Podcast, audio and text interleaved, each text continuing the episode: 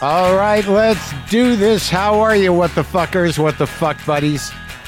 What the fuck nicks? What's happening? I'm Mark Marin. This is my podcast.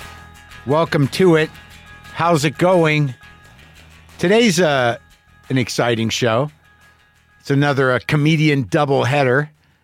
Both of these guys have been on before. Um, they're back because I like talking to both of them. Louis Katz is a comedian who was working with me uh, pretty regularly right before the launch of WTF in 2009. He's been on the show several times since then, including a full length episode in 2019 and a live episode back in 2010. And he's releasing a new comedy special on his YouTube channel tonight. Tonight, Louis Katz is releasing a special. I think he's a very funny guy. I think you'll enjoy it. And the other guy who's on today is Doug Stanhope. And Doug has been coming on since the very beginning, episode 22, episode 204, episode 712. Now he's got a movie coming out called uh, The Road Dog, capturing the life of a mid level road comic, a, a journeyman a comedy troubadour out there living the life. And I think they got a lot of things right. It was nice uh, talking to Doug and Louie, and you'll get to enjoy that shortly. I will be in Boston at the TD Garden for Comics Come Home on Saturday, November 4th, Denver, Colorado. I'll be at the Comedy Works South for four shows, November 17th and 18th, and Los Angeles. I'm at Dynasty Typewriter on December 1st, 13th, 28th. I'm at the Elysian on December 6th, 5th, 22nd, and Largo again on December 12th and January 9th. You can go to WTFpod.com slash tour for tickets. That's a lot of comedy I'm doing. I did some comedy last night and I was like, yeah, I can't get too polished. I got to keep it rough. Got to figure out how to. There's some bits I need to get tight, but man, that's a lot of comedy. But it's what I do, man. It's who I am, man. So look, the other day I was talking to you about um about the Bellingham show and about seeing that family of kids and um I've got some emails and you know and look, you know, I I've rethought it a little bit. Again, I don't know if it, I obviously it's up to a parent unless it's absolutely no children allowed kind of thing. But I would have been pretty excited probably to to see me if I were a young me. I like seeing grown up stuff, so I you know it, there's wiggle room around it in terms of age. But I got some emails. Hey Mark, my wife and I have seen you live in Portland, Oregon multiple times. We've seen all your specials. We have a five year old and a three year old. We talk to our kids a lot about feelings, emotions, and how to express them and process them in a healthy way. Uh, no, we're not therapists. I think it's good for kids to see adults talk openly about their feelings, especially the ones that are hard to talk about. You do that a lot and you come from a genuine place. You talk about real feelings, real experiences, your real struggles and processing them, and you manage to make it hilarious. Some comics use their struggles as sort of a prop in their comedy or a means to an end. I, uh, and he quotes, quote, I used to be an alcoholic. Here's some funny stuff that happened. I wouldn't want my nine to 12 year old seeing that. It's fine. It can be funny, but it's flippant.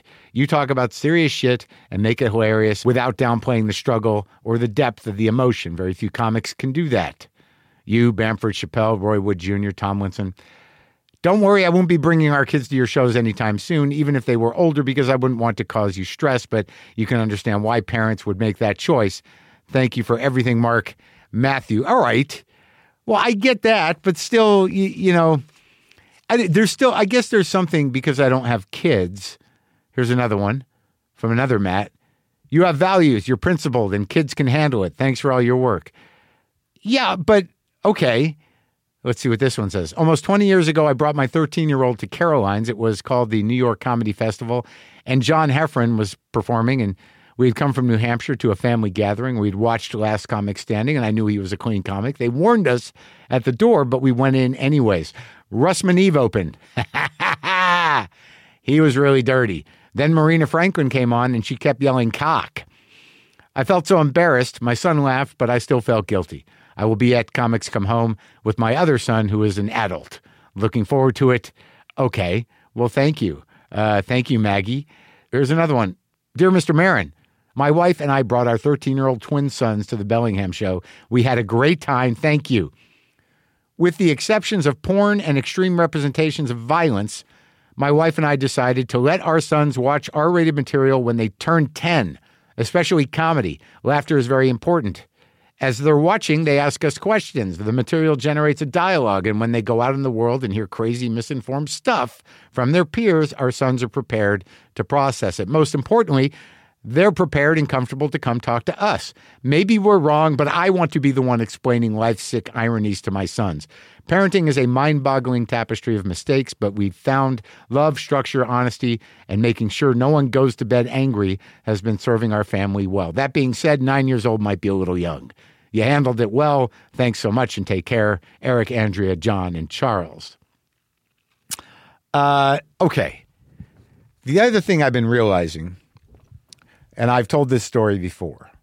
And I just I recently talked about it again cuz I realized that you know there's this idea and I think I might have mentioned it before that you know kids can only understand what they understand.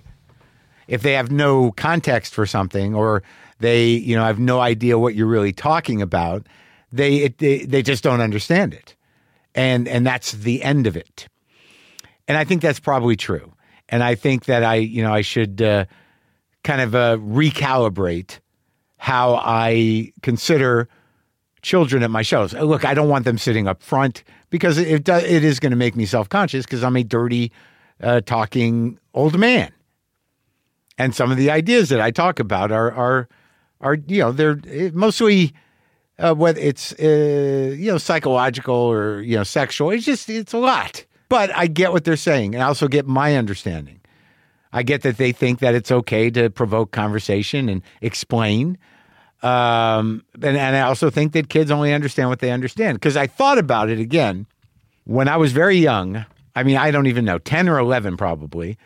My grandparents were visiting our family in Albuquerque, New Mexico. And I guess my mother and father wanted a day off from the kids and told my grandparents to take us to the movies. And they took us to see Deliverance, not knowing what Deliverance was. Now, obviously, it's uh, sexually violent, it's violent, violent, some gnarly stuff in there. A man gets raped by, I, I don't, hill people. Now, I knew that, and I remember when I told this story, I remembered Deliverance from when I was a kid. And I saw it again later in life, not too long ago. And I was able to sort of isolate what my child mind did not remember. And it's kind of interesting and I think provocative that look, when Ned Beatty's character gets raped, when I was a kid, I just remember squeal like a pig. I remember him, you know, being man, you know, kind of pushed around in the mud in his underpants. But I, that was really all I remembered.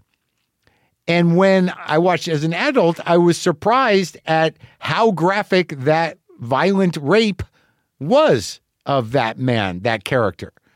Like it, it lingers on it. It's clear what's happening, and uh, it's profoundly disturbing. But my child brain had no context for what was going on there. Like I remember the the the guy in his underwear uh, being bullied and being made to squeal like a pig. I don't remember that guy raping him, which they clearly show. Now, oddly, what did scar my mind from when I was a child, and as an adult, it does not have the same effect on me, was two things. When Burt Reynolds shoots an arrow into that guy while he's raping the Ned Beatty character, and it you know he and it goes right through him and it sticks the arrow comes right through his heart and sticks out of his chest as the guy dies i remember the expression on his face i remember that arrow sticking out of his heart and that stayed that burned in that was horrific i also remember y- y- burt reynolds uh, on the boat after they capsized and, and he smashed his leg and there was just like a flank of meat hanging out of his ripped wetsuit and a bone sticking out I remember that more than anything. Just this piece of of leg that was supposed to be on the inside, on the outside. Just it looks as an adult, it looks like a big hunk of meat. But as a kid, I'm like, oh my god, it's just his, his whole leg is sticking out, and it's its muscles. It was horrific.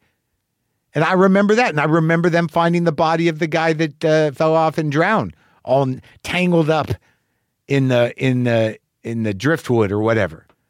So, oddly, without uh, any context, the sexual violence did not really register in my childhood brain. But the violence, violence, not only registered, terrified me and stayed there, stayed there. So that's interesting. I guess that ultimately, you know, until you're sexually awake or informed or experienced or of age to understand it, uh, it's not really going to land. But, you know, violence is something we know from the moment we're conscious in a way, sadly. I don't know what that all means. I'm obviously not um, going to be violently raping any men on stage or or or committing acts of violence, and uh, maybe I should just relax uh, about you know occasionally having a teenager at my show or or someone a little younger, and just rest on the idea that like, well, they're not going to know what I'm talking about, right? Okay, so Louis Katz, love this guy. He asked me to do like a lead in for a special where I guess I set the tone, which was to be kind of uh, dismissive and sarcastic about Louis' career in stand up. But, uh, but I was happy to have him on, and the special's funny, and I love talking to him. That special, Louis Katz Present Tense, premieres tonight, October 19th, on his YouTube channel. Go subscribe to his channel, Louis Katz Comedy. So this is me and uh, my old pal, Louis Katz.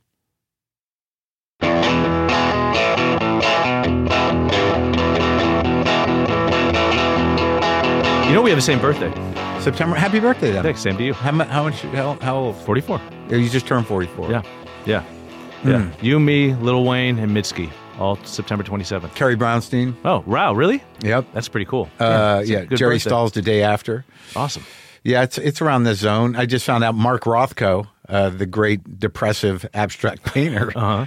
uh was like the 25th, the same week. I am kinda only like going it. on day of, man. No, I Everything know, I know. I else- just that came up this morning. So when were we talking about final engagement? Was that uh, you know outside of the show? I don't know. We've definitely talked about it. But I can't remember if it was on the show when you told me that it was like a lifesaver for you, my my my special. Oh, I or thought my, it was great. My CD. I love that thing. I wish. I mean, the seeing it live was also, dude, man. I've just never seen someone that vulnerable on stage. I don't think even since then. I was like, I loved seeing you in that. I mean, this is this Angry. is this. Is, it's also like this is me and being my my hipster. You should you were there. I was there before everyone else. Yeah. But you and Stanhope. Yeah. When you weren't big draws. Yeah. Was the best because like you when you're going through the divorce, it's you on a stool Yeah. uh, like all- every second seems like you're gonna cry. It's half full. These people don't know who you are. it was like Yeah. I was like, what is Yeah, this? that it was- was, incredible. Those were the days. yeah, and I now, mean- now they're all your fans and stuff. It's not the same. well, th- well, it's it's it's hard to get randos. You know, is what Yeah. it is. I mean, it's hard to get like random people just coming in. Uh, to, it's it's easier at a comedy club, but certainly in theaters or where, where- Yeah. But like, I'll do comedy clubs. I had a I had to upset a bridal party, uh, a a bachelorette party recently. you still dealing with that shit? I did, well, I didn't think I would have to, you, you know, but it does happen. Some I was in uh, St. Louis. Uh-huh. I think it was was it St. Louis? It must have been at the Helium, and they were over there in the corner with the bride in her dumb hat, whatever the fuck it was, and four girls, and they'd kind of isolated themselves over there. And I come out to see how the opener's doing, and I see like whoever's organizing the bar, uh, the party. Like this girl looks at me and goes. And I'm like, what? It's like, don't you? You can go online and make a decision about the comic you're about to see. And I, I and- don't. I always. I have. Sometimes I have to stop the show. Like, did anyone Google me before you came here? Like, That's what right. did you think you were gonna see? Right. And I said to him, I said, look, I'm not, I'm not, this might not work out for you guys. It's not going to be a fun night. you know, and then I shit on him a little bit, and I said, "You guys can leave. You probably have. There, there's other things you can do. You can save your night now." Did and, you- e- And they fucking left. Did you Not ass- angrily? really? They slipped out. Did you assume they were going to not like you? Were they actively chatty and not liking you? Did you get up there I being could like, "You're going see to, you're because going to they- hate me"? No, it wasn't hate, but I could see they would isolated themselves already. They weren't in the main audience. They weren't in the bulk of the audience. They were against the wall, stage left. And then I just noticed that they were talking among themselves, and I and I stopped. I'm like, you don't, you don't have to stay. Uh-huh. Yeah. It's okay to admit that you fucked up. I was the wrong comic for you to bring your dumb bachelorette party to, which none of us understand why you do anyways. None of us comics, we don't know why you come. Why do they come? I don't know. I don't. It's something to do. I mean, they're not into strippers, so what are they going to do? I, I don't mean, know. there's more creative things to do. Go to a goddamn dance club. We can go stand and Okay. watch some sad man for a fucking hour. you this know, is this is what it's going to be like for your husband if things don't work out. It's- I guess. I, I just, I don't. It's like I don't understand the tradition of it because it clearly is that. It's dude, it's hard to. fi- I think it's hard for um for for women to f- like they do like scavenger hunts and crafts. It's like guys get into like nasty shit on a bachelor party, and I can't don't think women. This yeah. is as nasty as it gets. It's seeing you, you know. Yeah, I, I just like I remember. I'm trying to think. My my that joke you do in the special about the bachelor party. That's your opportunity to um, to ruin. the- Well, I don't remember what the joke is. We don't have to spoil it, but it was a funny observation because I remember. I'm not sure I remember m- my bachelor. Oh yeah, I do. Yeah, what'd you do? Well, it was it was okay, you know. Like uh, it was the the first wedding, the second wedding. There was no party. There's no bachelor party for the there, second there was there was no fathers at the wedding. It was just you know we did it in the backyard, kind of abruptly, with me me and my big ideas. But the first one was a big deal, and my guys, they you know they they they rented uh, my my buddies in music, and he rented a, a rehearsal space and got some local musicians, and we kind of had a jam session and drank, and but then we great. went to a strip bar, and it, and it was like it is what it is. It's not my bag, you know. Never liked it. Not really. I, I just never understood it. I, I never understood the. I couldn't separate. Like, is the idea that that they don't like you at all, and they're just doing this You got as their job? that would be funny if they have it like that. Um, you know that Dick's restaurant in in uh, in Vegas, or you know the chain where they're like mean to you. the Yeah, Dick's? oh, yeah. If they had like a strip club like that, where they're just Yeah. like mean strippers. I bet they have that. I, but that's how I read it all the time. That that's all I see. I don't know what other people are seeing. I'm seeing, you know, kind of you know, broken, angry women doing this for a job, and some of them are good at it. And- and- and what determines whether they're good at it or not is if you don't see that. right? Well, for me personally, as a fan, Yeah. I like if I'm at I don't I hate TVs in bars. All these bars, tell- so many bars are full of screens. I want to go to a bar to not look at a screen. And you know what? It would be cool to look at a lady dancing. So that's it. If the music is good and I'm watching a lady dance, I'd much prefer that to a screen. You don't have to throw money at a TV. Dude, I mean, I c- so, all right, all right. Point point well taken, but still, it's Yeah, like uh, the, the TV's not demanding your attention. well, you have to go to a place where they're not pushing. I'm saying some strip Okay. clubs are, are very demandy, and it's like a sad. So you're saying scene. it's a casual night, maybe go out with a couple of friends, have a couple of drinks. Hey, hey, she's coming over here. You guys want to watch her sit on my lap and grind on me for a little while? I mean, if you, I mean, yeah, but also I go to like in Portland, for example, it's different. It's different strip club pul- cultures depending on where you go. Uh. And in Portland, it's really like you can buy a lap dance if you want. They're not hard selling them to you. You just tip the girls that are dancing on the pole when you want, and it you can chill out and just like hang out. Uh. Yeah. They got good food, you know, Yeah. just chilling. I can't. music's the, good. The last couple of times I've gone to a strip club, like there's some part of me. I, I don't know if it's a, a savior thing or what, but I, I, you know, I if I walk out with a stripper's phone number, like I feel like I've won a Golden Globe award That is amazing. No, that's how many times have you done that? twice. That's pretty good, man. but I didn't follow up on it, and I didn't know if it was for real. You know what I mean? You know, this is after like what two, three hundred dollars. did you ask for it or did she give it to you? Well, I mean, I, I, uh, I, I don't, I don't quite remember, but I remember like you know when I left, I was with my buddy Don. It was years ago, and I'm like, dude, I gotta, I gotta call this girl. and then like at, the next day, I'm like, what am I, what, what for? Yes.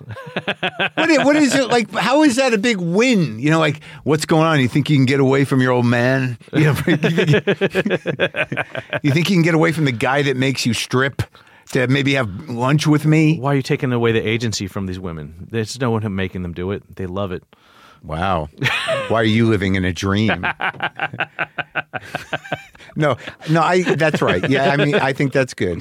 Uh, I think I you're don't know. correct. I'm just bullshitting. I don't No, know. no, no, no. I, I, I, I- I think that's how you have to look at it in terms of sex work and, and to be on the right side of things and appropriate. You do, yeah, they do have agency, but it's not. It, the world is still the world. Yes. I mean, you know, whatever the choice is, and I, I, well, I didn't necessarily think we need to get anything into too controversial, but they are primarily depending where they're doing. I would say in eighty percent of the time, you know, grinding on losers for fucking money. Yeah, you're making losers laugh for money. I mean, how much? No, they're not. They're, they're, no, they but the the, expe- the loser coming to laugh can maybe bring his girlfriend or his mom.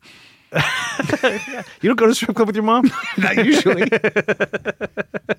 Who's gonna pick me up? I got it. so wait, now am I hallucinating, or did you uh, introduce me to a wife? yeah, I've been kind of like you talked about the bachelor party. I didn't want to bring it up because the special is where my life was when I taped it. I taped the special a while ago, so the special that I'm trying to you know release right now is about going through a breakup and having no wife. And now I have a wife, but I don't not sure I want people to know that because I want them to still believe in the special and, and dig the special. you Well, know? no, I mean ultimately, I do have people, a wife and I love her very much. People can watch the special, and now they know it turned out okay Yeah, for you. yes, it so did there's, turn out there's okay. less menace to the sad fucking.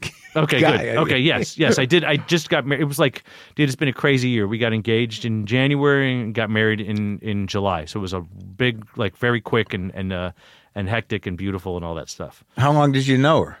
Um, we met we met six weeks before the pandemic, uh-huh. and then the pandemic hit and we moved in together right then and there.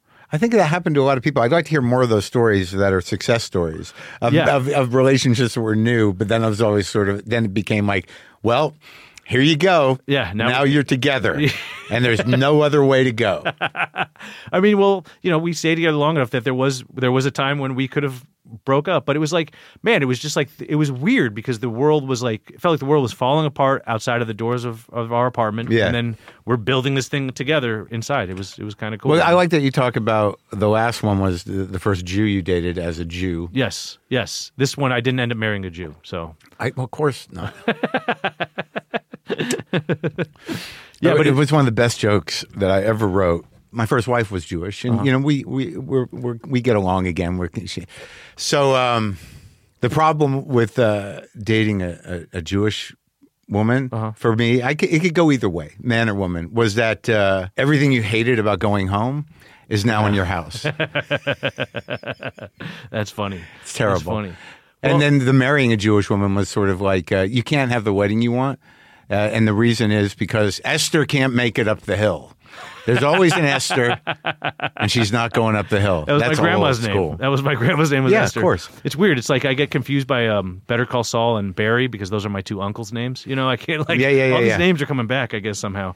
But um, yeah. sh- But my ex was she was Jewish, but honestly, she was half Jewish and half Irish, and she was more Irish relating than Jewish. So Huh. I, have you tracked your uh, genetics? yes, yes. Back- My, did you say genetics? Did you do Gene- that? yeah, sure. genetics. Have you uh, uh, do the Jewish twenty theory me? Yeah, Genetics. Well, I haven't done the 23andMe, but my grandpa's way into genealogy, and we actually took a trip back to um, Poland and Belarus and saw where we where we came from. That's which where I is came pretty from. Interesting. Really? Yeah, we probably Belarus. probably same village. you It's know? uh, Galicia.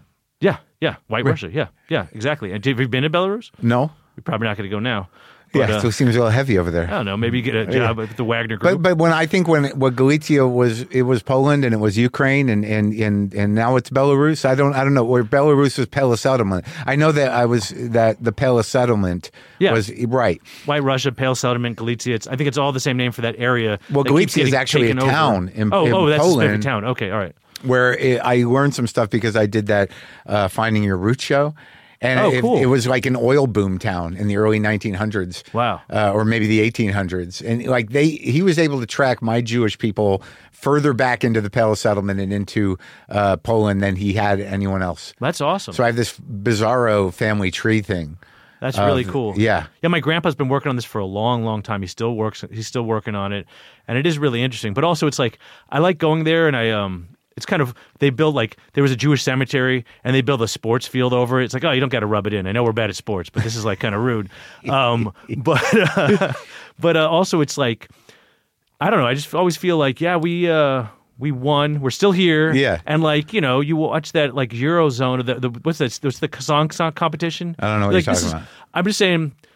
w- You see what European culture is like without Jews, and they don't have enough black people, and you're like, well, this is what you get. You Yeah, know what I mean? Maybe right. you shouldn't have gotten rid of us because we're Right. fucking, we're pretty amazing when What- it comes to that stuff. But I, the thing that fucking freaks me out and scares me all the time, just because of the current situation and the tone of anti-Semitism, which I talk about a lot. It seems like my last three specials and what I'm working on now, there's at least ten minutes about anti-Semitism. Yeah. and some of it is to provoke anti-Semitism in my audience, you know. And I, well, no, because like I, I talk about that on stage. That you know, sometimes I go on a bit long about it because it, the truth is, is a lot of people don't know Jews. Yeah. and there's you know, and they're slowly starting to normalize anti-Semitism. Yes, for real. So the way the Jews are characterized is is pretty specific and pretty old timey. Yeah. And a lot of us, you, you know, you talk about it a little bit in the special about not wanting to do.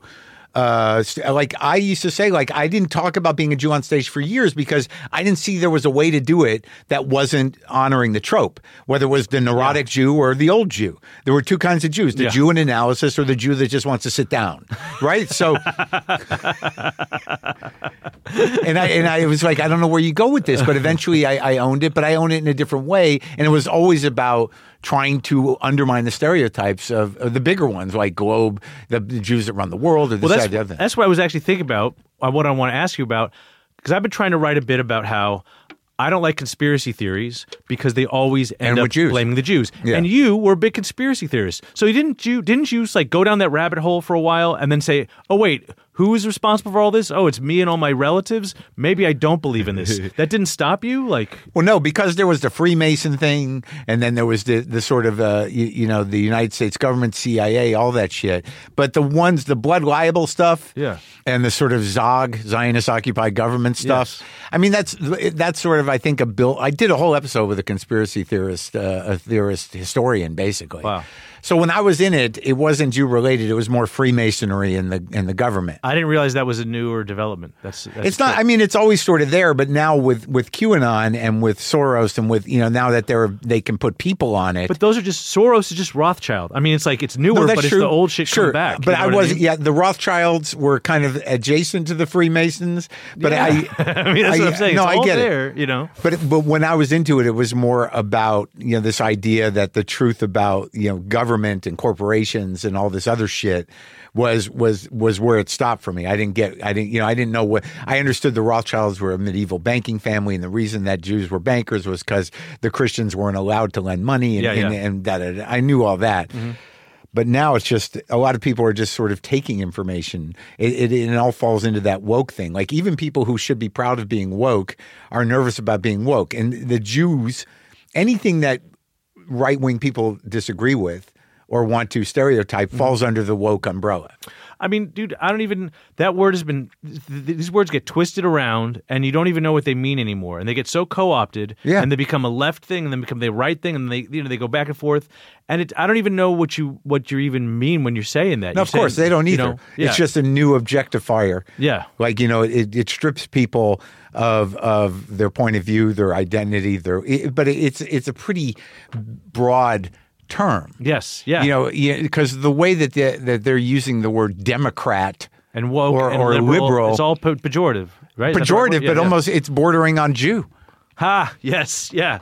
What was the? There was one about that. There's um, there's another conspiracy theory. Ah, I can't remember the words they use for it. Um, it's this theory that actually ends up being about Jews, and people don't even realize.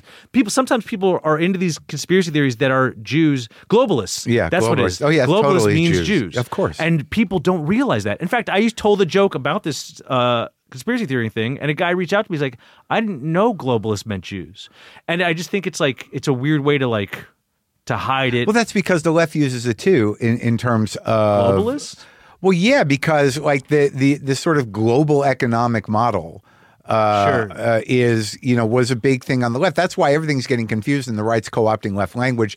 But globalization Yeah, yeah, yeah. was was you know not seen as a good thing because it leveled the wage field and it sort of Yeah. encourages slavery on a global scope. And that's like neoliberal, but that's which is the opposite of liberal, which is all very confusing, right? Right, but but the neoliberals and the neoconservatives were all about globalization. yeah, and that was and that's so. But the so- opposite of globalization is sort of unionized work in the country we live in that employs people within the country at a reasonable living wage with safety nets and protections. And that, that falls into the world of socialism, which is part of the lefty kind of point of view. So globalization was a threat to the uh, uh, idealism of, of socialists, but also i- in the right wing world, it was just a way to to say like, where they, the, you know, the Chinese are taking our jobs, the Mexicans are taking our jobs, the Indians are, are taking our jobs. Everything, nothing's made here anymore because like if everybody was working, you know, towards you know fair fair employment, they'd be pro union. And somehow or another, the the, the right wing propaganda has got working class white people thinking unions are demonic, and Yes. it's, it's it's all it's all a mind fuck.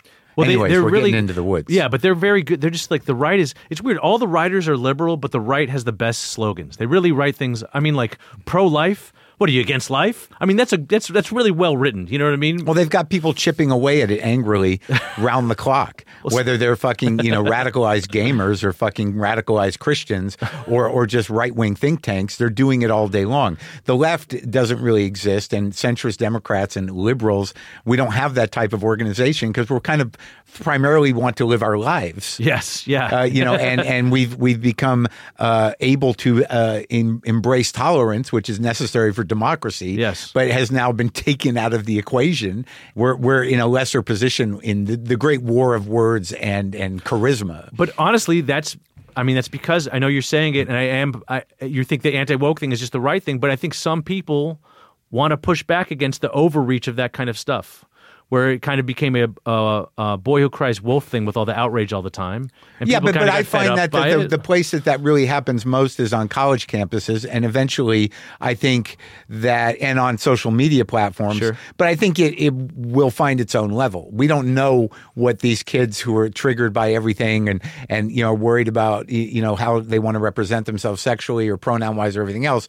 It feels to me that eventually that will settle down. You know, obviously you know, destroying someone's life over false accusations or, or, or over a tweet or uh, Yeah. that that has much as much to do with clickbait culture as it does anything else Yes. with the failure of journalism. yes, 100. So percent there's a lot of things going on, but I don't.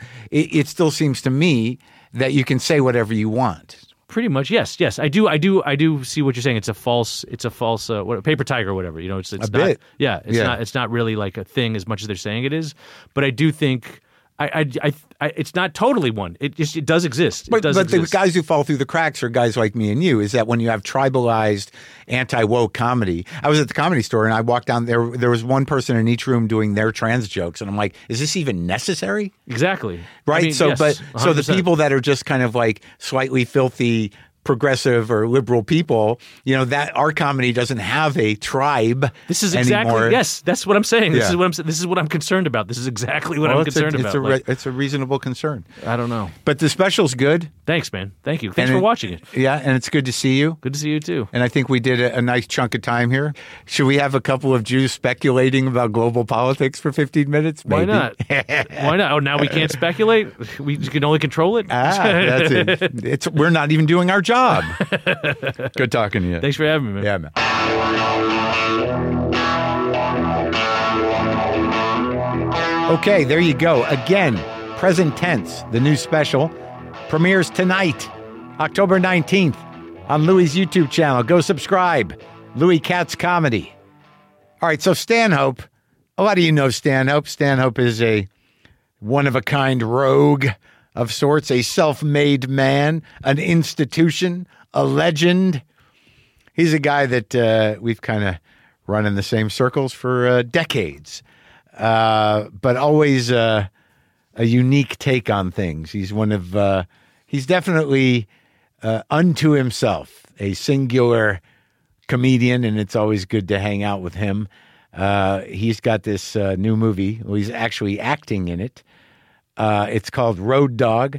It's available right now to rent or own on all cable, satellite, and digital platforms. It's about a stand up comic who is almost uh, exactly like Doug Stanhope, or wh- what Doug Stanhope kind of is, or, or familiar enough, uh, a Doug Stanhope ish character.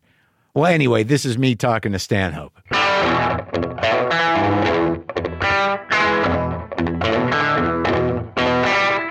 still smoke? No, No. no, not since uh, February 15th. That's pretty good. I'm st- I, you know, I haven't smoked for years, but I, now I'm back on these fucking nicotines lozenges. They're very good. Yeah, I, I didn't know you stopped. Stop the nicotine. Yeah. I did for a few years, and then uh, you know some motherfucker, you know, said, "Come on, man, let's just have a good cigar in Canada." I know exactly the motherfucker.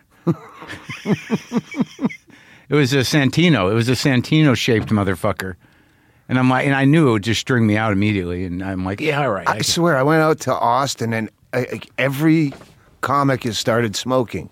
And Cigarettes. Skankfest too. Yeah, like every comic smoke. I it felt like I was the last smoker. Like me and Dave Attell were the only two that are still going outside Yeah. and standing in Right. front of a fucking office building. And not, now every comic smokes. Big J. Okerson was smoking. like fucking everyone. Oh Well, I feel like he smoked. I feel like he always smoked. Yeah. a J. Maybe it's part of the whole anti woke persona. I don't know. I don't know. you got to start smoking cigarettes in your thirties like a fucking moron. I don't know. I watched your uh, I watched your special this morning, and I fucking it just it made my whole day. Oh, thanks, Like, I was man. I, I, I was laughing. I, I, my wife, uh, Bingo, Yeah. is actually she started it at one point months Yeah, ago, yeah. and said, "Hey, I started Mark Maron," and she never watches stand up Yeah, comedy, right. She goes, "It's actually really good," and I go, "Well, yeah." She goes, "I I, pa- I stopped it because I wanted to watch it together," Yeah. and I go, "Yeah, when I'm in the mood to watch stand Stand-up, up, sure. which it is fucking never." Rare, yeah. I'm like, well, I'm going on the podcast. I'll watch it this morning, and I just fucking from from the beginning was fucking yeah, Thanks, buddy. well, well done. Oh, thanks, man. yeah, that's and- very. Uh, and, the, and the dark shit about Lynn was Yeah. fucking crushing. oh, thanks, buddy. really good. Well, that means a lot to me, man. 'cause I- selfie? no. I did. I when they were collecting my mother's body, I like I, I tried to make a discreet selfie with them in the background carrying her body out. you It's- do it? It's all blurry. Yeah, yeah, it didn't happen. Yeah. I couldn't do it. I, I didn't. You know, that was after the fact. When you're in the middle of that stuff, you know, you're not really thinking hilariously. Yeah, I wasn't. I was more worried because there was legal issues because I was kind of an assisted suicide. Yeah. Uh, uh, so I'm like, all right, I don't, I don't want to camp it up by taking an obvious. You, don't wanna- you don't want to seem too insensitive. Yeah. Well, I appreciate you saying that. I was talking to uh, Louis Katz yesterday. Oh yeah. He's great, you know, and you know he's got that new special. And but we were talking about comedy, and he was talking about me and you, and uh, and then I, uh, you know, I watched a movie, you know, and I the movie's called Road Dog. And uh, first of all, who's that kid that wrote that book? You know, the, the Oh uh, yeah, Sam Talent. Sam Talent. His his movie's dead. Yeah, no, he was very, very upset when I, I told him. I think I sent him the script too, Yeah. and he's like, ah, fuck. Well, he, you know, I talked to him because I love that book, and I know you liked it. Yeah. it's great. It's it's our life, and it's very specific, and it's very hard to nail that thing. Right. You know the the the generation of comics that you and I come from, which is the post uh, uh, explosion comics. That uh, y- you know, it's very specific, and I thought he in that book nailed it very well. Yeah. and in this Especially movie, for a guy that young. well, yeah, but he's hanging around there. All you Yeah. need is one Rick Kearns. Yeah, exactly. Great reference. to get to get that guy, you just got to spend a weekend with Rick Kearns. Hey, where can we? Uh, is there you know where we can get an eight ball? First of all, the, that book we're talking about is called Running the Light. Yeah. Uh, and it's uh one of the best books I've ever read. Yeah. Certainly the best about stand up. No shit. When you read it, who were you? pi- I was picturing Ron White. I the whole got time. Ron, but you know it's like well, this is what I want to talk to you about because in the uh, in the movie, Yeah. you play some version of that guy, but it's it's it's pretty close to you. Ish, Yeah. and uh, and and the the thing that was that really struck me outside of the, you know, because when we got into the game, even the generation before us, there were literally guys who were trying to you know not pay their taxes. They were just just ahead of the law. I mean, the guy who I- who I knew well and, and spent time with was Bastille. All right. Frankie. I, I only knew the legend of. Yeah, so I was one of those guys that he tried to sort of get me to think I was learning something, but really just to drive him places, you know. but he was the guy that uh, y- you know I would go. He, it's a long, the Bastille story is is long, but you know he was that guy. He was a dope fiend. So Yeah. you know I had him in my mind. I had Kearns in my mind, but I didn't know There was how many guys like the guy in Wait, that is Frankie Bastille, does he have just a tiny part in Mr. Saturday Night where he's on TV and I wonder. Billy Crystal's character is going, whoa, this k- kids today. Was he a long, like, Can't imagine that was him. long curly hair guy? No. Okay. Well, Lord Corrette, the guy who followed him around for a while, you know, that Bastille legend was I was in Boston coming up at the beginning in the late 80s, and he moved there because he was he was literally running from, you know, child payments and the IRS. And he's famously he would he wouldn't want his name in the paper or on marquees. because he didn't want anyone to know where he was. And I think he eventually got busted on the child support stuff because he did a radio show and somebody heard him and told the woman, I got served once uh, in a green room. Really? Yeah. For what? I was uh, libel or something. It was a long time ago. I just talked shit about someone on my website and said he's a fucking probably in the NAMBLA Hall of Fame or something like that. And Uh-huh. Yeah. you go, oh, they can sue you for that. And, Yeah, and he did.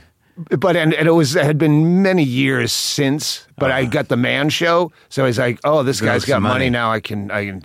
And it, it got thrown out, but it still cost me like ten grand in legal fees to get it thrown out. I don't know what kind of fucking. Anyway, people the do point that. is, some yeah, I know the feeling of wishing you could do comedy anonymously. Yeah, and but uh, that was the guy I thought of. But what I was thinking though is that the the the whole. Well, granted, the guy and in the, did you quit drinking too? No. Oh. no.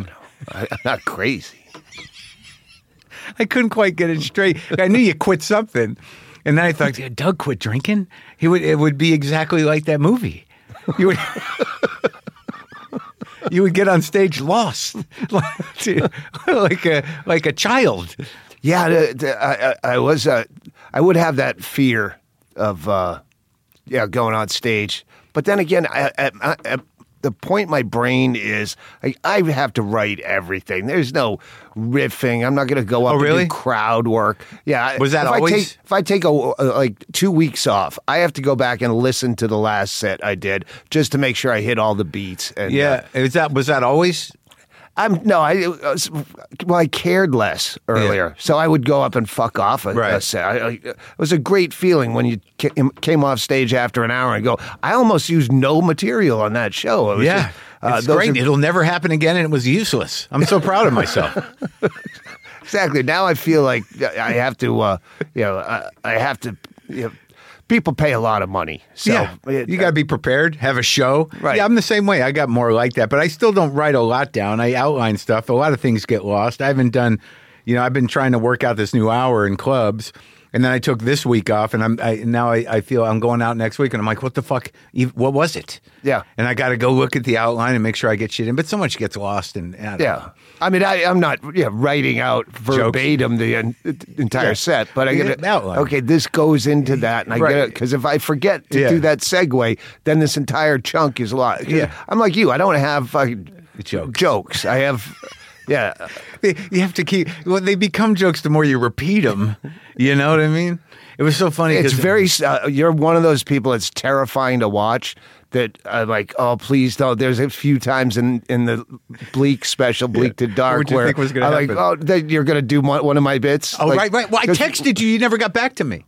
What? It's so funny because if I come up with a bit, like I'll tell, I'll like I'll text you and Attell. I, it was a, hey man, it's Marin. Just wrote a bit and did it a few times where I referred to an abortion clinic as an angel factory, which seems like something only a handful of us could come up with. Have you heard that or done that? Hope not. It's a fun one to say. That was exactly the bit that I'm going, oh, please don't go down the road I went down. Right. I just filmed a, a special Yeah. in May and I still haven't gotten around to getting it fucking edited. Yeah. But, but and it, it didn't go that way. I, but Angel Factory was fucking beautiful. but it was so- it was one of those ones I came up with on stage, and I'm like, oh my god, I have to I have to somehow own this in the ether. And then, but it, the funny thing is, is like, it, it, and it was I think it was always this way. There, w- there was not a lot of us who would do that, Right. You know, there, there, like Attell used to call me up, and we're totally different types of comics. But I'd get these weird calls like, "Hey, it's Dave. Do you do anything about jerking off in the Bad Bible?" girls on a pogo stick. yeah, yeah, yeah. No, it's Good. good. I could have sworn it was you. But I knew that any of the long form guys, but but there's no one that has the balls to do this shit anymore. I mean, I I don't, don't even- know. I don't. I, I don't really see comics anymore, and I, I, I'm always loath to watch a special Like now, I'm not. I don't have any dates on the books, and I don't plan on it for a while. Why? So I will go out and watch, you know, s- Yeah. some people's specials. But if that you I go like. to a festival, you see it, right? You yeah, s- but I, I I don't really watch the comedy. I have fun at festivals and hang out. Oh, yeah. I'm more like the green room guy. Right, right. Hey, there's an old timer in the green room. You want to go ask him I questions? just want to say hi to comics because Yeah. I never see them. Yeah, I d- well, I see. I probably see them more, but I'll watch guys. There's some guys I like watching. I, I tend to like uh, goofier guys to to get a kick out of them. Like I watched Bargatze's special twice. I, I watched uh, during uh, during quarantine. Yeah. I watched a lot. The And other one? Nate was yeah. Nate was very He- good. He's got a he's got a, s- uh, a, uh you know a, a pace Yeah. and a, a, a and a way of talking that's pretty uh, unique Yeah. and it's all clean and it drives me nuts Um, Eddie Pepitone. I Oh, That's saw. great. I didn't. Sure. I didn't see him. I just saw him as a person. But I, hi Doug fucking great, Eddie Pepitone. yeah, I, I saw him at the Last Gank Festival I went to in Houston a Yeah. couple years ago, and just uh, like he, you're a, you're my new favorite. oh yeah he's great he's great because he's like he's yelling constantly but he's so sweet Yeah. like he can't yell away his sweetness but he's like he's doing good but the question I was wondering He's about still funny on Twitter. is he yeah yeah yeah Yeah, yeah, there's yeah, like two he's people funny. left that can actually go on Twitter. I and- can't read it anymore. I don't. I know. know. I don't understand it anymore. You can, you tweet and no one gets them. It seems. No. I don't understand what's happening. Yeah, I don't. It, it's that's when I like. I remember like MySpace. Everyone had kind of fled, and I was the last guy going. Yeah. these these used to get more responses Yeah. than And they're gone. Yeah. And I, I don't know. I, I can't, it's I'm old. How old are you? uh, uh, fifty six. I just turned sixty. Just turned fucking sixty. I said it like we were an old couple when you were doing the bit about you, you go, I, I don't really feel old. And I go, because we don't have kids. It's- and then you said it as I was saying it. it's true. We have nothing to judge our Yeah. decay against. Uh, but the character in the movie was somebody you know very familiar to me. But the Did guy you do a lot of that kind of road work? Like, you know, Yeah, I did enough. you know, I my the thing that my the difference in my uh, making my bones was that in Boston, the market where I started. Uh, p- getting paid to do stand up was a, a one nighter market. Right. So those were two guy two men shows. Yeah. So you would go out with a headliner and the opener had to do a half hour. You know, They and were then- like New England was basically like triple gigs that you could go home after. That's right. But you Yeah. do, sometimes it would take three hours to get home. Right. But it was just like there was a, a half hour guy and then a 45 minute guy and then you drive. Yeah. So I started with, in terms of time, with the time of a feature. So by the time I left, you know, uh, Boston, I could feature pretty strong, and I was headlining pretty shortly after. But I didn't, you know, I, I never understood the road. I, I didn't understand that there was networking involved, and you had to treat club owners with a certain amount of respect, and you, ha- you know, people had to want to see you again. I didn't understand. Any of that? I was just sort of like, I'm here. What what the fuck are we doing?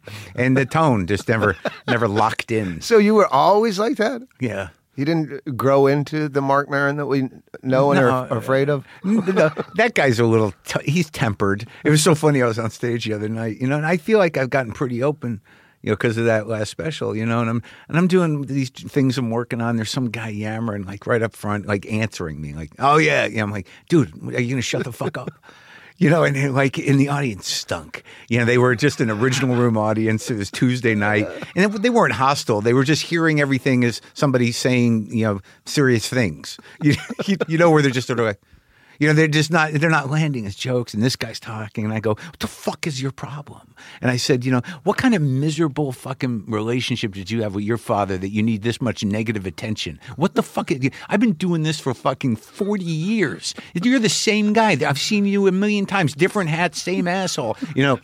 And I just I lost it right, and then I then I, I have this moment where I'm like, oh wow, you just saw the real Mark, okay?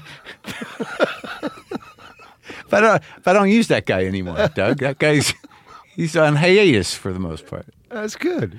That's good. But I w- well, there was a brief time where I, I was trying to, uh, you know, do jokes and like there's those 1989 evening at the Improvs where I seemed pretty together. But I was I was still I, I did a joke in '89 on Caroline's Comedy Hour about the three kings showing up in an abortion clinic dumpster. So I always had the same.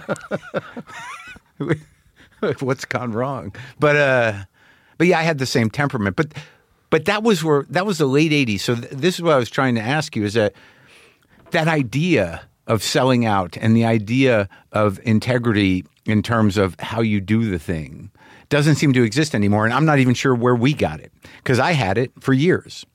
And I knew guys that had it, but when I think back on it, there weren't that many people that had that. And I, I guess we got it from Bill, right?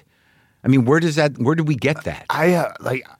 I really had no sense of selling out or any. When I started, I didn't know anything about L.A. or coasts.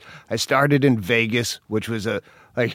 Yeah. If, if you had any idea that you can't start in Vegas, but I didn't because Yeah. I lived there. Yeah. Uh, and then I just started doing triple gigs, so I was driving all over fucking you know from you know Colorado to Yeah. Montana to you know, Oregon, just all these shithole towns, and I that's pretty much all I knew for the first few years. Yeah. So I didn't really had any barometer of what hackneyed was.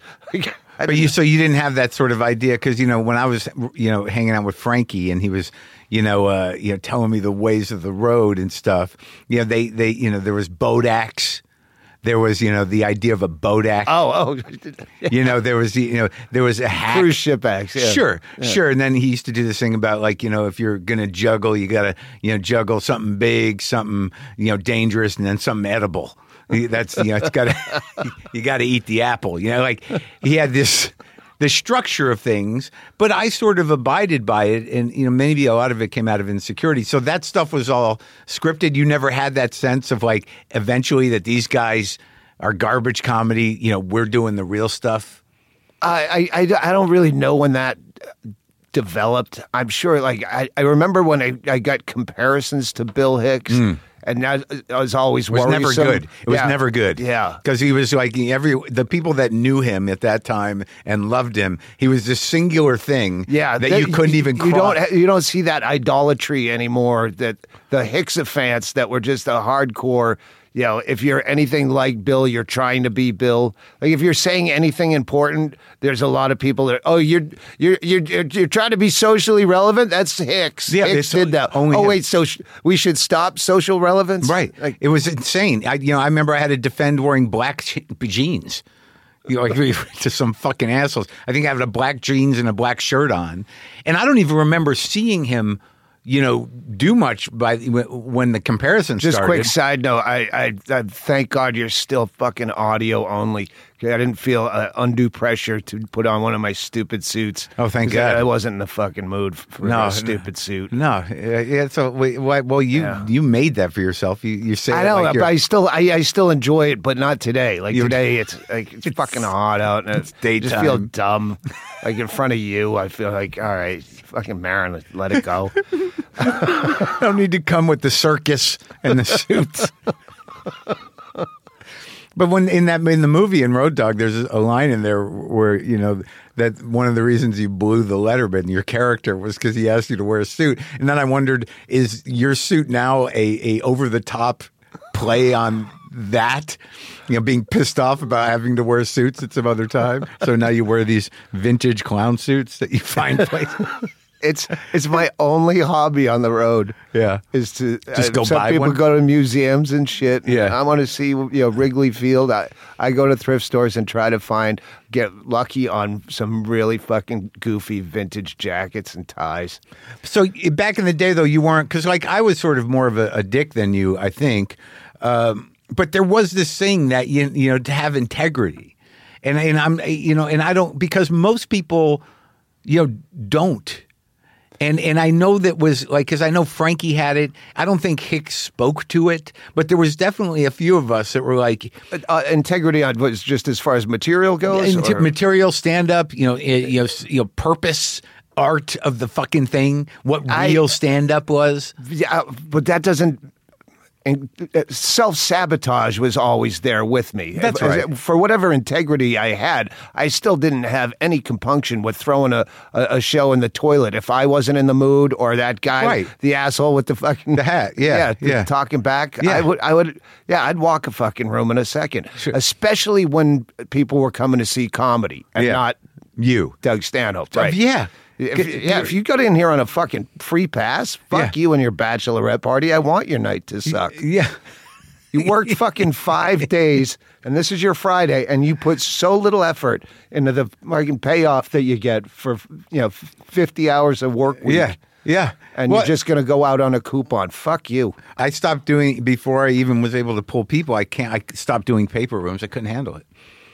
I, you know, it took me fucking years to realize I'm not everybody's cup of tea. I still, I still hate when I find out someone doesn't like me. Because, because Why? Why? exactly. I don't understand. I'm doing comedy for everyone. everyone. It's so relatable. Why? What are you missing? Yeah, you don't. I mean, you don't have to. I don't have to be your favorite, but you should yeah, like me. Yeah, you should at least know what you know. Uh, respect what I'm doing. But I had a realization. I was in Vegas. I did that. You ever do that little room? The the wise guys. Uh, you know, uh, Keith Stubbs got. Uh, a- no, I haven't. He's got a room in the arts district, seats like 220. And when I'm All right. working out hours, I go. And I was talking about like the Bellagio or these casino rooms. And I'm like, this is, I'm not that guy. This is where I belong. And I said, even my fans, if they were walking around the Bellagio, you know, on a weekend in Vegas, and they Yeah. saw my poster, they'd be like, oh, Marin's here. Like, I'm- I don't know if I'm in the mood. You know, we're having a good time. we, we, we can see him when he comes to our town. It's a little heavy for Yeah, I know. Vegas. The, well, that movie, this movie I'm in, they showed it at Skankfest, and then I was uh, tripping, and I'm like, like I had to do Q and A after it, and Yeah. I'm like, fuck, I'm on mushrooms, and I just realized what a downer this is. This festival is the most fun in the world, and people are just drowning for an hour and forty five minutes and sad. fucking, Did- but did they like it? They liked it. I don't know. What, what are Well, they what going were to the questions? Are you too tripped out to even? Oh yeah, it was a very brief Q and A because they had to turn the room over, and I was just making fun of because I was high as shit. How the how did this movie come about? This guy's a real guy, but he shot a little movie. He right, the guy who directed, it, The, the- the two writers are, you know, former comics of that era. but it wasn't the guy from Meet the Parents. Yeah, yeah. The, Greg Liana, the, the Yeah. director, he wrote the original Meet the Parents. Yeah. uh, and directed it. Yeah. and so yeah, they got a hold of me because I, you know, I fit the suit as they say. He was a comic. That guy. yeah. Oh, I didn't know that.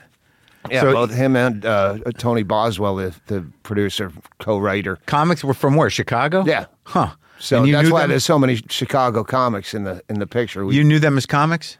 no, I didn't know them as comics. They just I, I guess they had seen me on Louie. And I Yeah, oh, went, yeah. Okay, this eh, Oh yeah, yeah, yeah, yeah. It's pretty much a continuation of yeah. that part. That guy's already ready.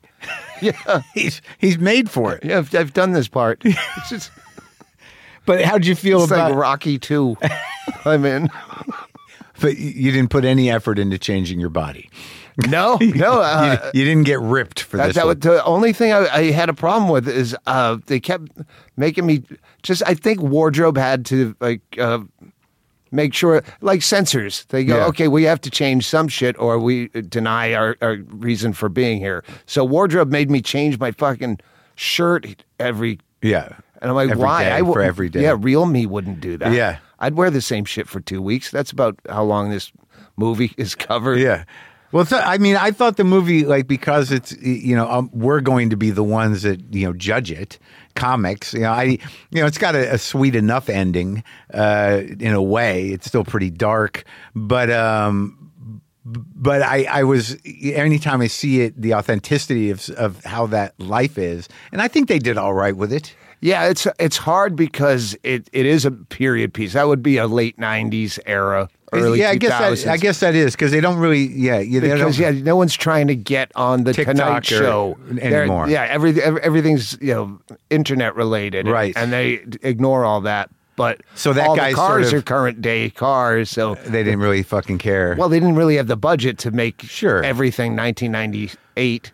Well, right, but I, you know, that didn't even bother me so much, you, you know, because I don't, I, I think I, I don't really understand what the fuck is happening in comedy now. Yeah. I, I have no, I, I just know that there's a lot of people taking up time on stage and and making money doing it that don't even have 20 minutes. I know that. I That- know. I know that. Uh, I know that you're still doing audio. Do you get shit for that? I, I want to go back to my podcast, just being audio. I don't No, want I- my face in it. we never me and uh, my producer Brendan, who's an, an uh, you know a radio genius and a bona fide you know kind of brilliant guy, was never what we set out to do. Yeah. Like he's a radio producer, and we do you know we we edit, we craft shows, we put together audio content. It was never the idea just to sit and it would drive him nuts to have you know just a couple of guys sitting around for an hour and a half with no ability to cut that chunk out where they're just farting. You know, I.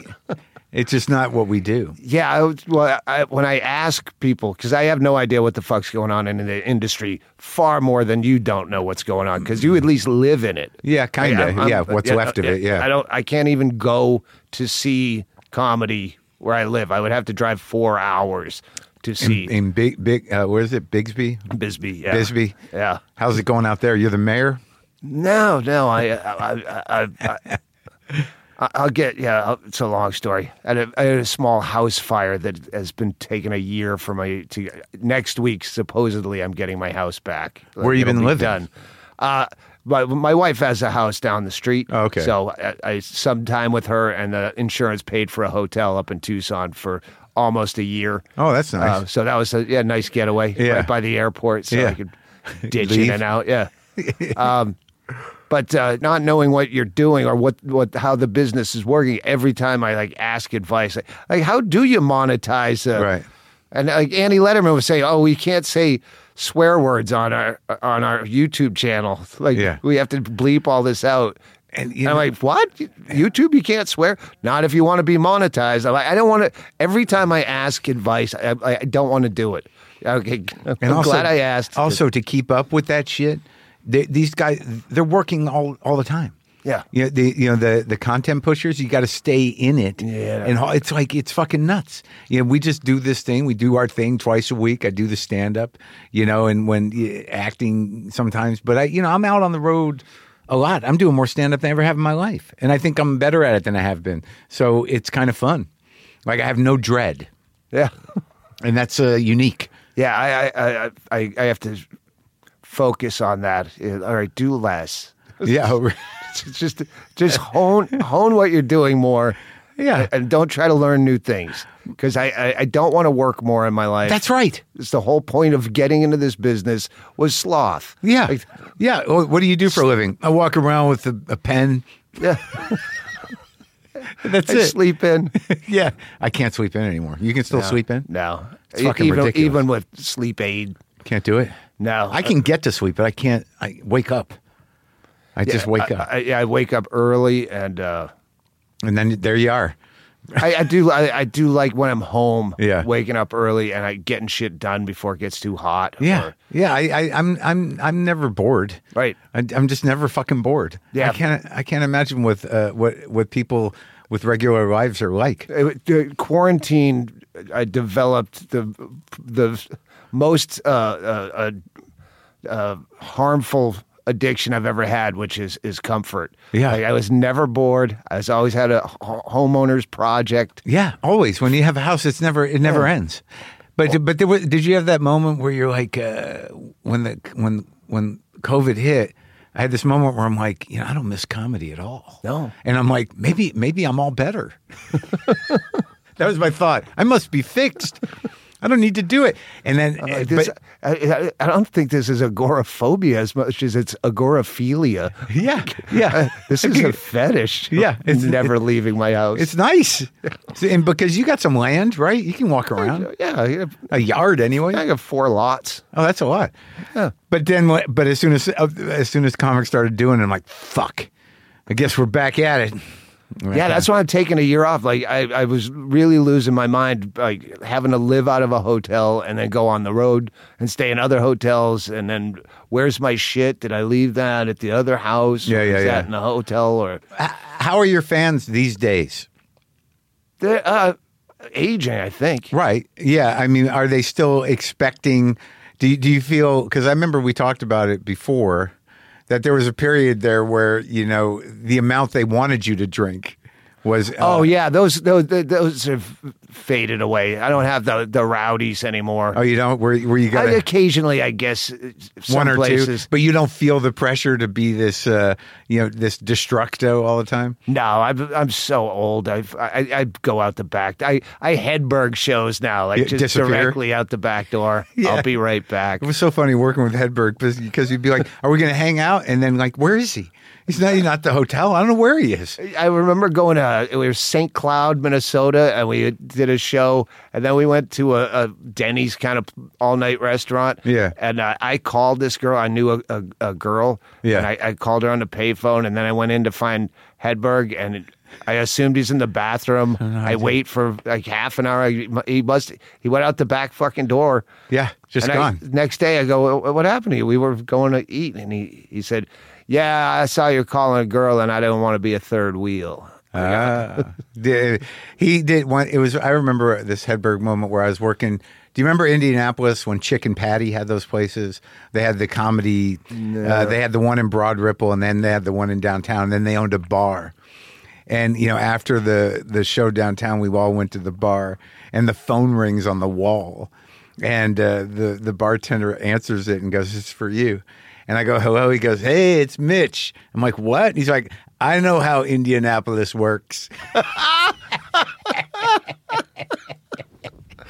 it was pretty funny, but I think that was his his region. You know, that was where he came up. That all those states. Yeah, But so how did you so they just asked you to do this part? yeah. Get an email, and I said, "Absolutely no way." Yeah. Like, Hannigan called me. You, you got a, a, an offer to To do a movie. to, to five weeks in Chicago in, in February. Who would want to No, do that? No way. They- there was real snow. Yeah, but Yeah. I, then I read it and I go, okay, I've already done this part. So Yeah. I don't, But I think there was probably a little more acting involved i than the Louis part, wasn't there? yeah, b- probably because there was The kid. yeah, You had to, you know, had to be a dad. yeah. I, uh, it's just it's so fucking easy to just all I have to do is memorize this Yeah. page. Right, exactly. Yeah, it's And a- and and make some choices. Yeah, I don't have to memorize the whole script No. because you're gonna be sitting there for like eight hours waiting for them to get the all the shit together. gonna- You're gonna, have nothing to do but memorize Think your that next thing out. page. Yeah. Yeah, but there were a couple of real kind of uh, emotional moments that I thought were you handled pretty well because it's hard for us to access you know the the proper emotion to be present. It was it was difficult because I had to I had to do it sober, unlike you know uh, my my uh, my set. That was the, but that they asked you to do that. No, I just know you can't do twelve hours of Yeah. being the same. Right. You, you It's can't a- it's- be the exact same kind of drunk for twelve hours. No, no, they- you're yeah, going they- to peak and valley, and uh, those those shots aren't going to line up. you're gonna be tired. yeah, I I mean, if you if you're doing uh, this scene, okay, we're gonna do do your lines, and then we're gonna break down the cameras, and then we're gonna shoot them all from the other angle after lunch. yeah. Well, if you're drinking for those Yeah. four hours, Can't maintain it. yeah, the, the, yeah. Unless you, you're gonna unless be you, doing the same scene, but half of the, half of the time you, you got you Uh, know Bell's palsy on your face. yeah, or you got to ask for blow. You got someone's got to bring the blow. When you re- hear, hear these stories about these big actors that were just jammed out of their fucking brains doing these, it must have required so much blow because if you're Yeah. waiting for four hours, you're gonna you're gonna blow through your blow pretty quick. they must have fucking suitcases full of it, like I Mel would- Gibson and whoever. Yeah, I, I don't think I, because I get. I mean, I'm stuttery right now, but cocaine. I- But but but- but- but- but- and then I can't keep a train of thought. Yeah. Like even on stage where I would need cocaine, those those th- three show Saturdays. Oh, yeah. in Davie, Florida. Ooh. and blow is everywhere, and Yeah. I've been drinking through two shows. and, Yeah. all right, now I need cocaine for that third show. And it seems like I'm blazing. I'm fucking Robin Williams. Yeah, yeah, And you- every you're thought, nailing it. every synapse. Yeah. And then you listen back to the tape and you go, I didn't finish one sentence. Yeah, and people were just worried about you the whole time. there was concern in the room. I remember like doing the blow and then actually, you know, being up all night and then having to fill that fucking day before the next set of shows and literally not sleeping. It was fucking crazy. It was like doing comedy on another planet. I never yeah, I never really had the constitution. I was always the the guy that would pass out first. Oh yeah. Yeah. And I was never uh, I, I I would do medicinal blow, but Yeah, I was never a, a guy blow that guy. was looking for it afterwards. I was surprised there was no blow in the movie. I I think it's probably Yeah, I better was off. too. I thought of that afterwards. I'm like, yeah, there's no no drug use in there. That scene with the dad was pretty good. Where'd you, yeah, I think that was the most impactful moment in the movie in terms of, of the acting because you didn't say anything. When you were alone in the hotel room with the, the, the father who was, you know, uh, on the machine and in incapacitated entirely and you were just looking at him, I thought that was very effective. Oh, Would I you, guess they call those choices. well, what were you? What were you doing? What were you thinking? Was there Uh, a I was- mixture of anger and? I was, uh, uh, my, I was thinking about my uh, when Bingo was in a coma. Oh, Uh, yeah. and, and having to watch her on tubes and not knowing Yeah. if she's going to make it or not. Right. So, and and yeah. also with a layer of anger because it was the dad you didn't like. You must have added I- that I- in. Well, I, I fake anger every night on stage, so it wasn't hard to do it. How'd there. they get your eyes so puffy and fucked up half the time in that movie? Is that just normal? Uh, you know, I, I I didn't not drink for the production. Right. I just didn't drink while I was working During the it's, yeah. day. Yeah, that was a Outback Steakhouse. I, I ate at the fucking Outback Steakhouse And that did every it? day because the hotel I was in was by the airport, Yeah. and that's all it had. It had an Outback Steakhouse in it, and there was nothing walking distance, and it was fucking freezing in Chicago. Right. And so you'd get home with, you know, all right, I got, you know, s- seven hours before I have to go back. So I'm going to eat Yeah. again at the Outback Steakhouse and drink one of their stupid, you know, giant fruity drinks or something. yeah, it's probably a lot of sugar in So there. it's just naturally puffy. Yeah. And that kid's an, he's a comic?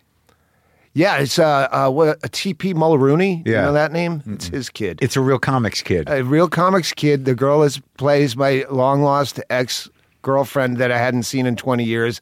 Was played by my ex girlfriend Yeah. I hadn't seen in twenty years. She's here, yeah. Yeah, she's here. She gave me a ride today. Um, and uh, uh, Fitzsimmons plays my old comedy buddy that I hadn't seen in 17 years. And we did the math. I'm like, it's been 17 years. No I did- shit. oh, fucking so many coincidences on that. fl- I thought Greg was good because he's Yeah. like he's that guy kind of. I mean, he's not a, a hack, but I mean, you know, his disposition lent itself well to that part. And that scene in the condo, I didn't even know if those exist anymore, but that whole thing was very good. I, yeah, I think there's a couple. I was asking around when I was up in Chicago, like, is, is anyone still use comedy condos? Well, I guess you know, actually, Laura, Lara, the woman who opens for me in Vegas, they had a comedy Oh, con. Nashville. Yeah. Uh, yeah, Zanies in Nashville. has a condo? Yeah, it's a good one. You know what the worst one was?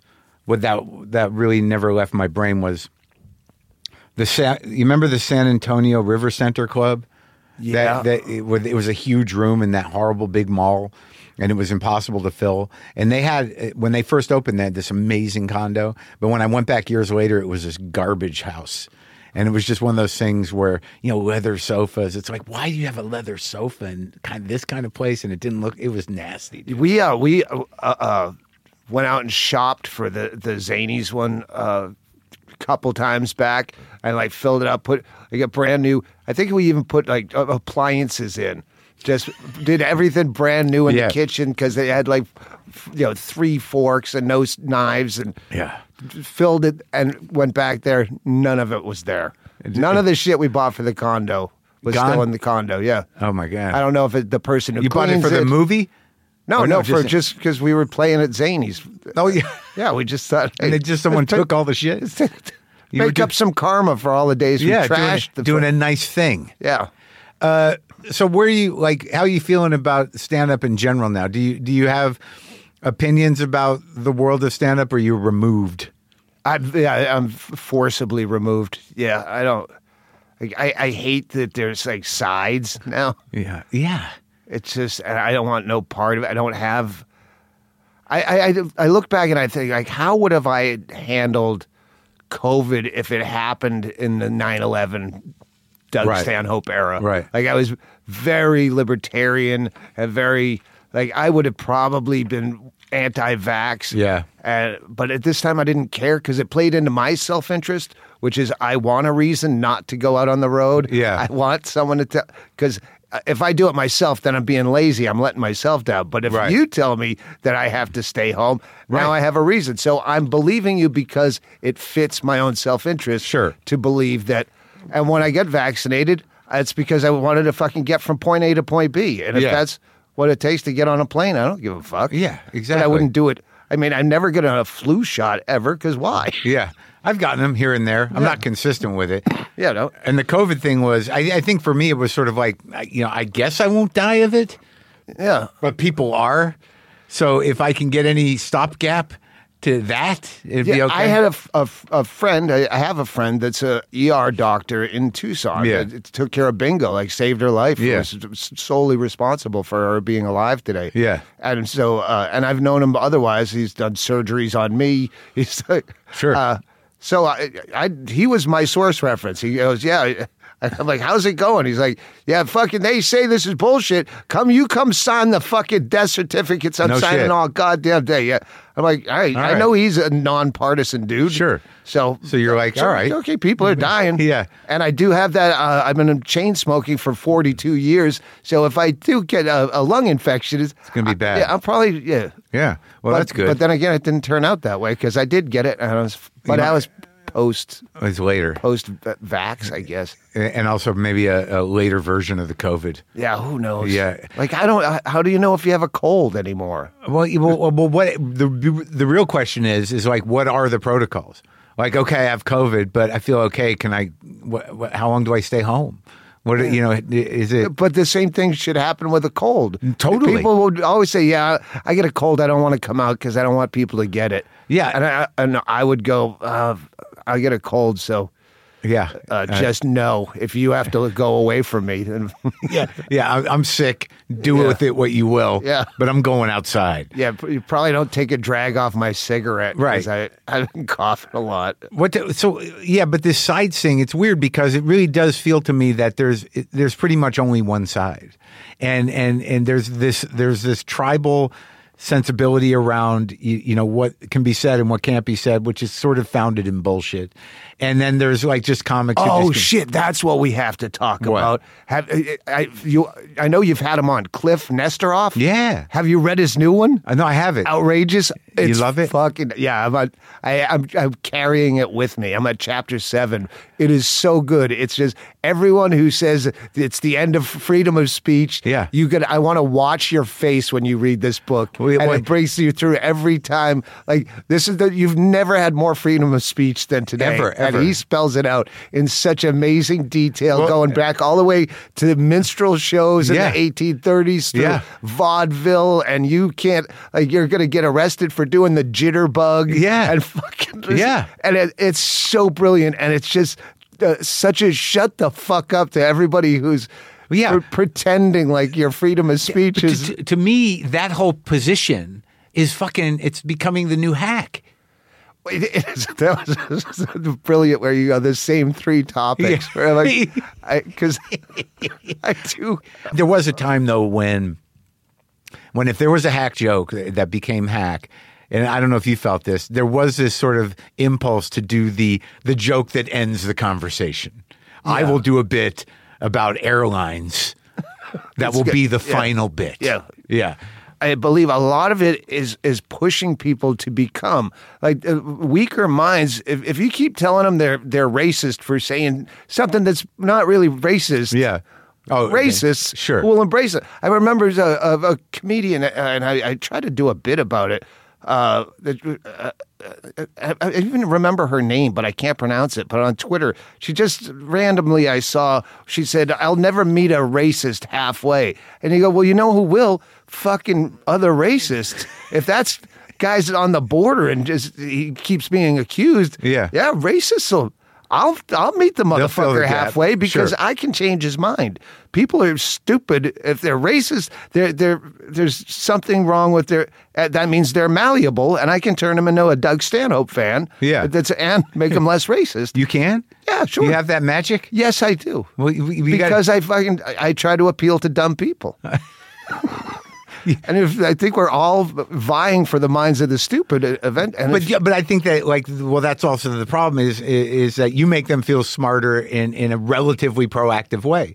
That the dumb people that feel smart because they're reading QAnon, you know, that then you know they're lost to us. Yeah, but that, if you get them into, it's the same theory as when you get hate mail. Yeah. and, and you you write back, hey, I, I didn't mean to offend you, and I- Right. I, I'm gonna really think about what you said, and they'll write back, I'm sorry, I was just in a bad mood when I sent that. Like if you just if you're nice to them, so yeah, I think if you're fuck if Well, that's the that's the, the problem with anonymity is everybody thinks they're just talking into a void, and as soon as you go like, "What the fuck is wrong with you?" You're like, "I'm sorry, man."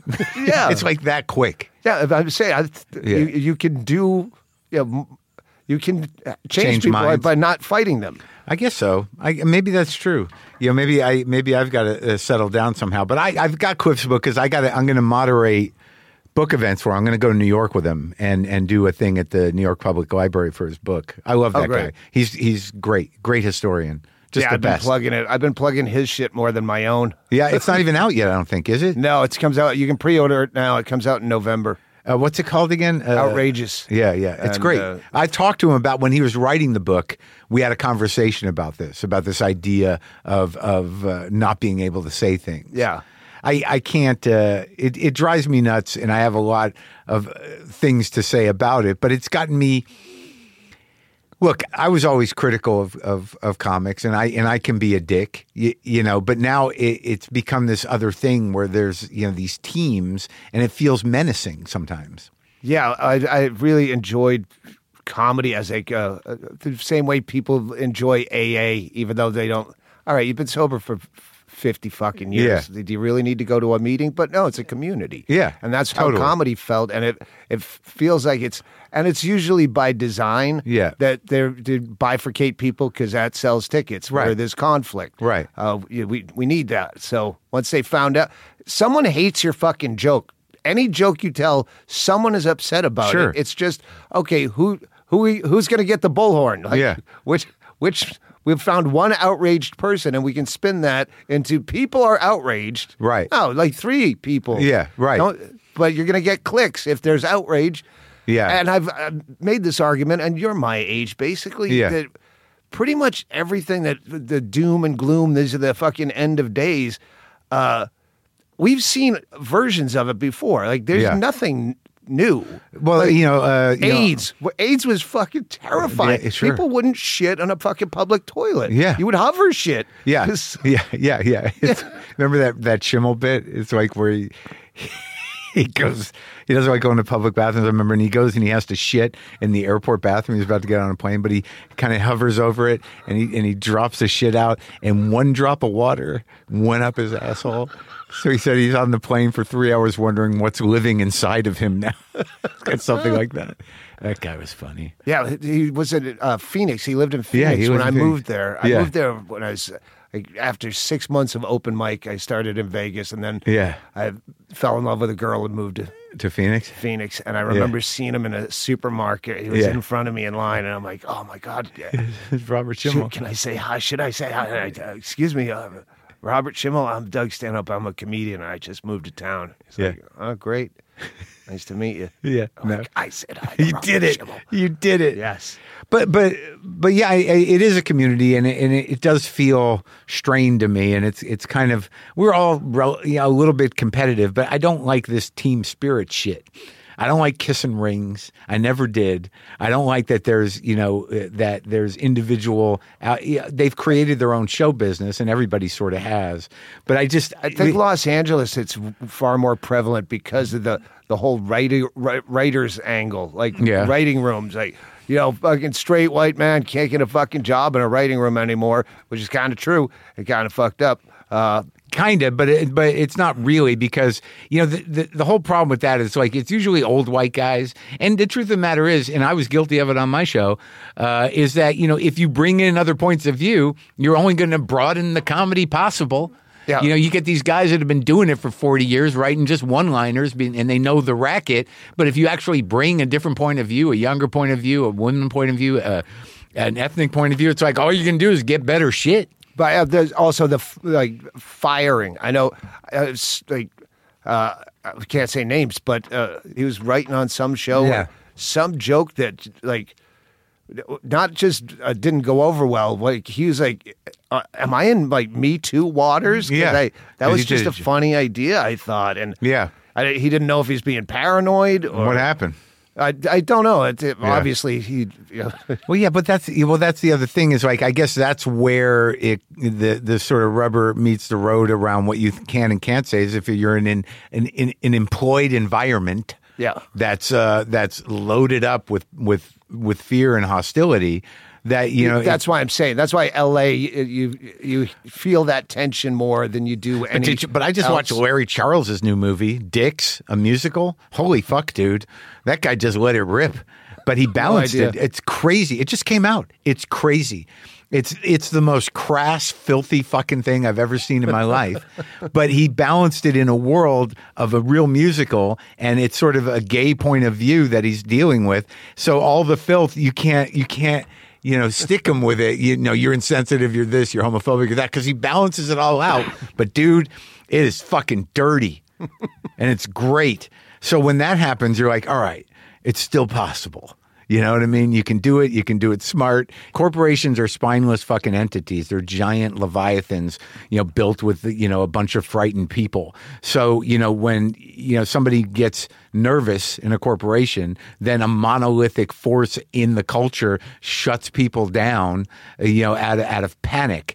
But I think that you know, most of the time individuals you can still have a conversation but the, the fear i have with the divisiveness is that there won't be any conversation and and it doesn't seem like you're guilty of that but i think sometimes i am like i don't want to talk to him Oh, I, I, if if I'm being smart, I know anytime there's a new landscape, uh, there's opportunity. Uh-huh. So if this is like like, while it's still fresh, yeah, you you you can make money off of it if you're Yeah. smart, and that's what a lot of comics are doing. I think so. They're tooting that fucking woke or anti woke freedom of speech because i'm not hey, seeing a lot of woke tooting but i'm seeing a lot of anti-woke tooting The, the the point is there's, Yeah. there's a there's an opportunity there. I get it, but but but the thing is, is it has it has bigger implications now because the culture is on the brink of this weird fascistic shit show, and you know, and if you know, anti woke, what does anti woke even mean? It's just sort of like what lives in the woke house. I'll tell you what: Jews, gay people, immigrants, black people, Democrats, liberal, they're all fucking Satan in the big house. So if you're sitting there going like these fucking woke motherfuckers, there's a whole political movement that's you know just you know maybe a year away from putting people in ovens. Maybe I'm being over dramatic. but, But if that's you're where carrying it's going wa- back to. We've seen everything before. Yeah, Sure, sure. I, I did something I, I might not want to see that again. It's it's not new. Like th- there- there's never been an, a, a time, a, a, an era where people are saying, "Hey, these are the greatest days." Yeah. it's, Yeah, it's always, always- fucking doom and gloom. But but there's never been entire states on fire at once, and you know, and, and 140 degree temperatures before. yeah, that's a little bit. It's, that's a little bit new. I did this joke. I think you'd like it, where I talk about these Republicans or the GOP. They were never pro democracy. They, they, all these people that are like, well, you know, it's not a democracy. It's a it's a federalist uh, Republic or Republic. And then I I say, uh, oh, so are the camps going to be a state issue? Because then we'll know when to leave. Just give us a heads up. But you know, I, I always- just, I, I've always kind of uh, been homeless as a as a comedian. I really, even starting out, there's the, there was no scene in Vegas. There, you know. But you're a singular guy. You're like a like a, some sort of a, you know a roaming troubadour. You you have built your own sort of n- not just world, but you are a singular entity. Like people in comedy, when you say Stanhope, you're like, oh yeah, Stanhope, and then a whole other thing. It, they- it's not even. It doesn't even fall in the spectrum of mainstream comedy. It's like, oh, that's Stanhope's world. Yeah, I Stanhope. don't think I get pigeonholed. Nah. I mean, uh, I'm, there's a whole lot of stuff that yeah, I, I, I talked about that. I don't know if I got canceled because you know Netflix just stops playing your shit sometimes. If you're not famous, a week after. Like Yeah, I had if you're- two specials on Netflix, I couldn't find them. They they, they premiered, and three days later, I'm like, "Is it off? How do you? Yeah, Yeah, fuck and 'em. they, yeah, and they, there's no notice from them as to why it might not be there. It's just No, it's an not- algorithm And there's thing. a couple that I go, "That- I'm glad that one's not on there anymore. 'Cause, uh, yeah, a lot of that stuff. Uh, But yeah, that's because media, the media. There's no there's no real mainstream media anymore. Everyone's just building their own Right. entertainment empires, and and you know, and, and most people only. They, you lock into one, you don't know what's going on in the other. It's not. It just isn't. The center doesn't hold anymore, and that's Yeah. just. We just got to accept that, I guess. And I think there's something great about that. that Sure. You, you know that. Uh, Well, you whoever- were ahead of the curve on that. Whoever had that theory that if you have a thousand fans, Yeah. that's all you need. Ten thousand, I think, Yeah. wasn't it? Well, Was it a yeah, that, thousand? that are Yeah. serious that will buy any book that You you, can put carry a out. life, yeah.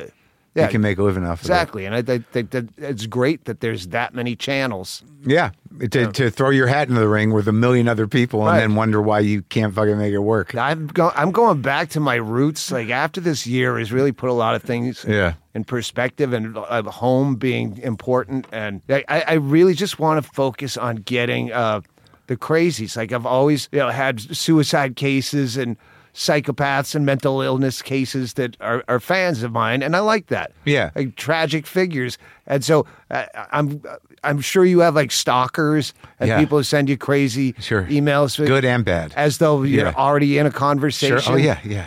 You get those? Yeah. No, I'm saying I'm taking yours. Oh, Listen, there's someone listening to this podcast right now that thinks that Marin is talking to you specifically. And uh, no, he's not. I am. Doug is. My podcast. Hear 'em out. Yeah. Yeah. come to my podcast. Send What's it me called? all your fucking crazy letters. Just don't show up at the house. Yeah, I Um, had one of those. I had a couple, yeah. One restraining order and one, one, one. Literally, the cops, the cops in my town are so great Yeah. because you know they're you know them by name. Yeah, sure. And uh, they literally picked one of the guys up. He hadn't been on my property. There's no reason to uh, Right. arrest him. You He- can't do it. You he can't was do anything. squatting in front of my door, Yeah. yelling into the security cameras, and they literally drove him to the city limits. They did like like the He had Wild West. hitchhiked from Ohio. That's we knew he's coming for days because he's putting it on his Facebook. Yeah. and pictures of him with a meth pipe and a Yeah, oh. Pabst Blue Ribbon and fucking. Yeah. So you want all of them. You want those people. I, you know what? Send them my way. If you if you can afford Patreon, Yeah. If you can afford crack, you can afford to get on my Patreon page. Do you find that you help them? Do you I, get, I have a lot of yeah su- suicide uh, that's that have yeah, gone well. Yeah. Um, yeah, that's so- good. Yeah, there's- I, I, I, I had a, a Russian soldier just email me, and it's funny because I like I have a, a Ukrainian fan that would give me Ukraine war updates, and I'm like, this guy, you probably not write me back, or you go to prison for I write. Yeah. and I'm like, I want to, I want to make a peace accord. Yeah. between my Ukrainian fan and my Russian soldier fan, if I Yeah. can get them. On like, Right, on right, on email the- to make friends like get them that's on a the start. on the podcast? Yes, that would be a, a, a beautiful thing. Well, I, I like that uh, that you're uh, you're you want to make the world a better place, Doug. yeah, just but with the two people I know, not with some fucking fruity. You got to fucking- start. You got to start small. you Yeah. know? yeah. I appreciate that, man. It's good talking to you. You too. All right, there you go. Road Dog, the movie, is now on all on-demand platforms, and you can always. We'll see. I, you know, Doug seems to be taking a break, but uh, you should go. You should go experience the Stanhope when he comes uh, comes to your neighborhood. All right, hang out for a minute. For full Marin subscribers, there's another half hour of me and Louie talking about comedy in this week's bonus episode. I try and think about what is my joke really saying. So if it's satire, if I'm saying something quote unquote bad, Yeah. what is the reverse of that? Like what is the message of this joke? Yeah. And am I okay with that? And I try and run every joke I tell me through too. that through Yeah. that filter. Yeah. And if I'm okay with it, then then it's then it's fine. you're setting up this thing that could really go south Yes. and instead of you know matter of facting it you, you know you, you kind of do a, a, an amazing turn of phrase where you know you're saying s- essentially the wrong-minded thing but the joke is elevated so people are impressed Hmm. with the you know like oh shit it's a, you know you let us off the hook right in Yes, some yes. ways You build that tension and then Yeah. you release it, and that's Right, what it is. Yeah, right. and I, I love that. And like, like, I have a new joke that's not on the special where like I lose them, I get them back, I lose them again, I get them back again, and I kind of it's taken me so long to have that confidence. I used to do. I used to say what that was. What? I say. I used to say on stage, like, "This is my system. I push you away just to pull you back in. I push you away just to pull you back in." It's a little dynamic I call dad. That's great. Yeah. I mean, it really, I, I do. It just took me a while to to accept those silences. You know, I'm so I trim so much Me fat too. from my Me act, too, dude. and to just be able to say like, you're gonna lose him here. The next line's gonna get him back. It's gonna be okay. And tha- that's like something I've learned in the last couple years. You know. to sign up for the full Marin, go to the link in the episode description or go to WTFpod.com and click on WTF Plus. Folks, next week we have Joan Baez on Monday and Jeanette McCurdy on Thursday. Those were heavy. Anyway, here's some guitar.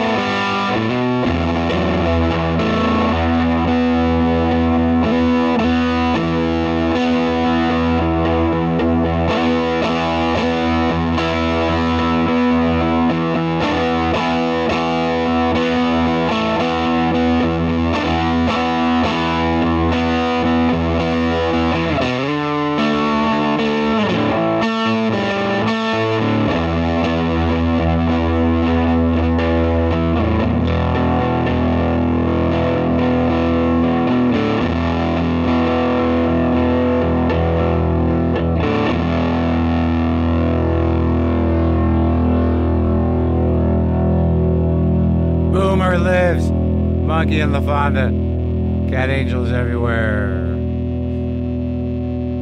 Oh my God.